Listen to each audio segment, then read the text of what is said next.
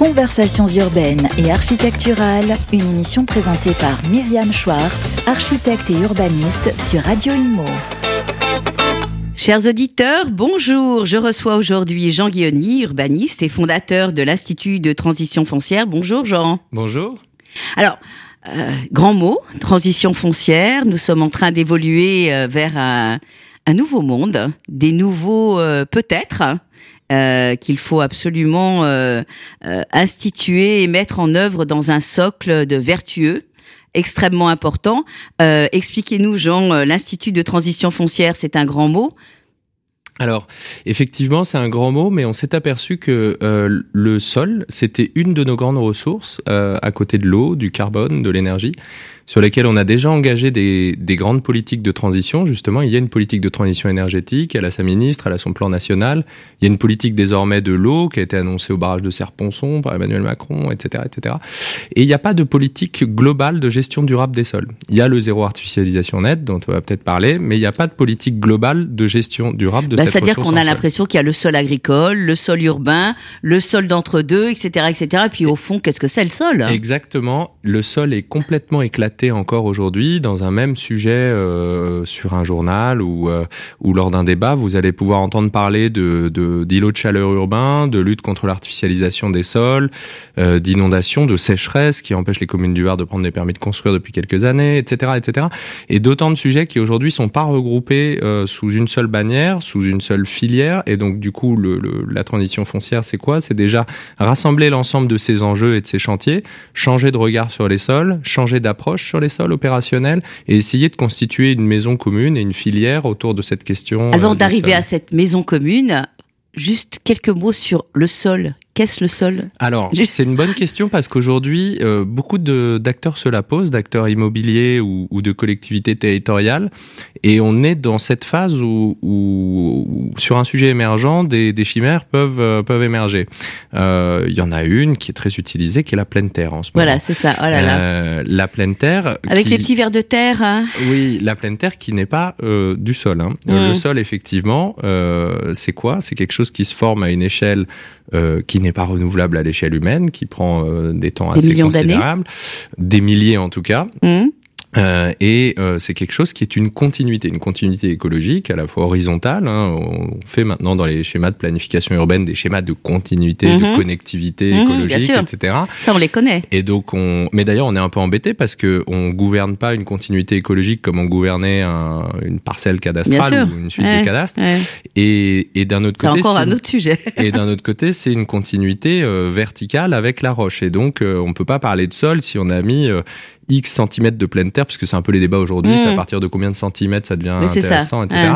Euh, on peut sans doute euh, ravoir un petit peu de, de, de, technologie euh, de biomimétisme en mettant de la pleine terre, c'est-à-dire on peut ravoir un petit peu de stockage de l'eau, on peut ravoir un petit peu de Oui, mais c'est micro par rapport aux problématiques. Voilà, en tout cas, mmh. ça n'a pas du tout les mêmes fonctions qu'un qu'un sol réel, et c'est ça qui nous fait quand même rappeler que euh, le, la priorité, c'est éviter réduire dans la séquence de transition écologique qui porte sur nos grandes ressources, dont le sol. Donc c'est ça. Donc donc la pleine terre et les problématiques de pleine terre dans des opérations urbaines n'achètent pas tout et n'achètent pas toute la bonne conscience, n'est-ce pas? Exactement. Non, je pense qu'il faut euh, en, cette matière comme dans d'autres, euh, faut se garder d'un peu de technophilie mmh. euh, ou de technosolutionnisme. la réalité, c'est qu'aujourd'hui, il faut avoir une, une politique et des approches et des pratiques d'abord de sobriété. Et alors en revanche, ça pose des questions de modèles techniques, de modèles juridiques, de modèles économiques qui sont pas encore là. Euh, mais on voit aujourd'hui que tout le monde s'en saisit. Alors certes avec la, la pression euh, du, du, zéro artificialisation net, euh, mais tout le monde commence à se poser cette question de quelles sont les pratiques euh, qui vont me permettre, euh, voilà, les modes de, de pratique urbaine et d'aménagement urbain qui vont me permettre de sauvegarder cette ressource. Alors j'ai eu la chance, et vraiment c'était une expérience formidable, d'assister à cette à cette conférence qui a eu lieu lundi au pavillon de l'Arsenal sur la transition foncière. et donc du coup euh, est venu quand même euh, un petit peu euh, rapidement sur euh, dans cette conférence le fait d'avoir ce test par la fresque du sol, un espèce de test in vivo pédagogique pour voir comment réagissait la population à cette fresque. Il y a la fresque qu'on connaît déjà sur du climat, du climat celle des sols, du sol, pardon. Oui, alors euh, c'est comme dans tous les grands enjeux de transition écologique, en fait, là-dessus sur les sols. Et nous, quand on quand on travaille la question de la transition foncière, on n'est pas gêné d'avoir un petit peu de mimétisme par rapport à d'autres transitions qui ont déjà eu lieu et qui ont déjà été confrontées à, à certains problèmes, dont bah, mmh. le sujet de pédagogie auprès du grand public, le sujet de transfert de connaissances, hein, parce que euh, les sujets dont je parlais tout à l'heure, euh, ne serait-ce que prendre conscience euh, de la notion de continuité entre la roche et le haut du sol, etc. Enfin, c'est des choses vraiment assez basiques, mais qui parfois ont été oubliées, y compris des professionnels qui gèrent chaque jour le, mmh. le, foncier, mmh. comme, comme on l'appelle dans le, dans le milieu urbain, le sol. Euh, et donc, donc effectivement, il y a récemment l'ADEME et, et, les sociétés savantes spécialisées du sol qui, voilà, qui ont mis en place une fresque du sol euh, et, euh, et, dont le but, euh, bah, basiquement, est simplement de transférer ces connaissances sur la biodiversité, sur le stockage de carbone, donc sur les fonctions écosystémiques remplies par le sol, auprès des collectivités, auprès du grand public, etc. Et c'est quelque chose qui peut arriver, et nous on le pousse à travers aussi des, des outils. Aujourd'hui, l'année prochaine, on va travailler par exemple à euh, l'opportunité de mettre en œuvre un DPE des sols. Voilà, et ça, c'est par exemple un outil qui va permettre de rentrer chez les gens, c'est-à-dire au-delà même de notre petit monde, nous, des urbanistes, euh, de l'aménagement du territoire, des professionnels de l'immobilier, on va pouvoir rentrer chez euh, les particuliers.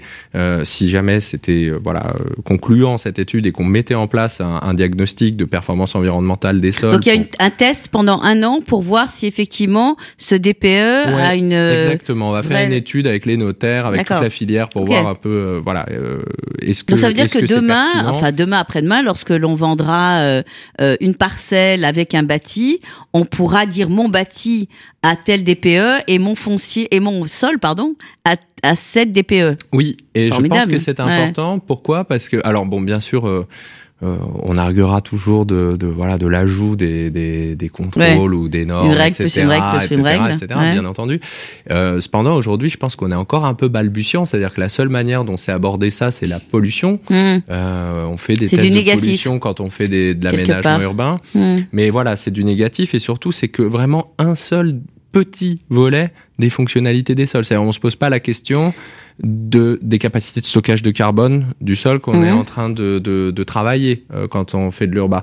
On se pose pas la question euh, du potentiel hydrique et de tous ces sujets qui sont des sujets très concrets et très financiers puisque derrière ils emportent les retraits gonflements d'argile. On parlera du financier après. Euh, oui, mais du coup c'est des sujets importants pour les même pour les populations. Hein. Enfin, le retrait gonflement d'argile, mm. c'est 8000 communes en 2022 qui ont été en situation de catastrophe naturelle, etc. Mm. Et, et aujourd'hui, quand je suis un particulier euh, ou un détenteur de foncier quelconque et euh, que j'ai une action négative sur le sol, Bon, soit je suis rattrapé par la patrouille parce qu'en fait euh, j'ai fait une, enfin, ça a été trop évident, j'ai trop dégradé mon sol ou quelqu'un s'est plaint. mais si je suis pas rattrapé par la patrouille, je peux dégrader un sol de façon considérable dans ses fonctions et le revendre avec une plus-value sans que ça n'ait aucune espèce d'importance. Euh, Sur la pollution, on le sait, c'est su. À l'exception de la pollution, mais ça concerne encore que les projets urbains. Hmm. C'est-à-dire qu'entre deux particuliers, euh, la France est détenue à hmm. majorité par des, des mmh. citoyens, des propriétaires privés particuliers, entre deux particuliers. Euh, C'est-à-dire que sans stigmatiser une profession plutôt qu'une autre, mais bon, imaginons un ancien garage oublié depuis les années 90 sur le bord d'une route, etc. Et puis d'un seul coup, euh, cette route devient euh, jolie petite route touristique et j'achète cette parcelle pour faire une jolie maison puisque le, la zone de PLU a évolué. Euh, personne va pouvoir me donner des indications sur euh, la pollution du sol. Le, celui qui vend ne va pas me donner, euh, va pas être obligé de me donner des indications. Bah, généralement, vous n'avez déjà pas mmh. l'historique. Ouais. vous savez mieux que moi que y compris les obligations de remise en état, y compris lorsqu'elles portent sur des très grands groupes. Elles sont jamais ou rarement mises en œuvre en réalité. Et puis on est très content dès lors qu'on arrive à débloquer le terrain, faire une opération, donc on est prompt à l'oublier. Euh, et donc ça pose des questions et ça pose des questions même beaucoup plus profondes sur ce que c'est que notre droit de propriété qui en France est un peu sacro-saint, qui, qui porte sur des, des, enfin on est propriétaire ah, jusqu'au bah centre de la terre en France, euh, enfin voilà. Euh, jusqu'au tréfonds. Voilà. Alors, euh, qui dit DPE dit amélioration. Parce qu'aujourd'hui, lorsqu'on dit DPE pour un bâti, on sait qu'on va pouvoir tendre à une amélioration. Comment fait-on pour améliorer la DPE d'un sol? Eh C'est ben, complexe, non? Oui, mais euh, on se... L'impression que c'est une montagne quand même. Pour le moment, c'est très complexe. Euh, on se pose déjà la question de bien identifier quelles sont les fonctions euh, d'un sol, euh, donc le stockage de carbone, le potentiel hydrique, etc. Et euh, on engage des, des pratiques de restauration, qu'on appelle des pratiques de restauration des fonctions écologiques systémique Euh, et il y a des, en réalité, il y a une filière naissante euh, sur ce sujet. Il hein. faut parfois apporter de la matière organique, il faut parfois euh, reconstituer euh, un peu de biodiversité pour le fonctionnement du cycle de l'eau. C'est pas pour ça, oui, l'eau pour l'eau. Oui. Et... On peut aussi améliorer. Oui, tout à fait. Et mm. surtout, là encore, se garder de, de, de technophilie. Hein. Il y a le concept de ville-éponge qui est né récemment, etc. Euh, c'est pas simplement de la porosité, le cycle de l'eau, c'est bien du vivant. Donc, euh, c'est pas simplement une question de matériaux perméables, mais c'est une question euh, plus complexe, plus lourde, je l'entends, mais de respect des, des écosystèmes. Alors c'est vrai qu'on a l'impression, il y avait euh, durant cette conférence un exposé extraordinaire sur le humus et un peu le, le euh, les sols vivants et on, on, en, on, en, a parlé précédemment, mais c'est extrêmement euh, compliqué à expliquer à la radio. Mais on a l'impression que c'est quand même une une montagne. il faut être biologique, scientifique, etc. Euh, comment fait-on pour euh, justement retomber sur le plancher des vaches hein? Alors, c'est une montagne, en même temps, elle est pas si loin, il est pas si loin le temps où on était déjà un tout petit peu plus sachant collectivement sur le sujet. Euh, on a retrouvé avec l'Institut des manuels scolaires de, de, de, du début du XXe siècle, avec euh, des notions qui étaient données aux enfants. Mais la France était beaucoup plus agricole. Exactement. et il y avait des notions sur le sol, mmh. ses composants, sa fertilité, etc. Et donc, en réalité, euh, ça fait que quelques décennies qu'on a réifié le sol euh, pour en faire du foncier euh, et un actif en réalité, euh, et qu'on a oublié ces questions-là. Mais effectivement, c'est un des gros chantiers et que nous on essaye de porter, de mélanger les connaissances et de faire se parler à nouveau les pédologues, puisque c'est la science des sols, la pédologie, les agronomes, euh, les biologistes, les urbanistes, les juristes, les économistes, euh, qui aujourd'hui parlent tous et du bientôt peut-être les promoteurs, les architectes et les bailleurs, puisque c'est l'étape d'après. Ils y sont déjà. Ils y sont déjà. Bah, écoutez Jean, je suis ravie de cette première euh, interview. On continue euh, sur une deuxième. Hein. Qu'en pensez-vous? Merci, avec Merci. plaisir. Au revoir chers auditeurs et à bientôt sur nos antennes. Conversations urbaines et architecturales, une émission à réécouter et télécharger sur le site et l'appli radio.imo et sur toutes les plateformes de streaming.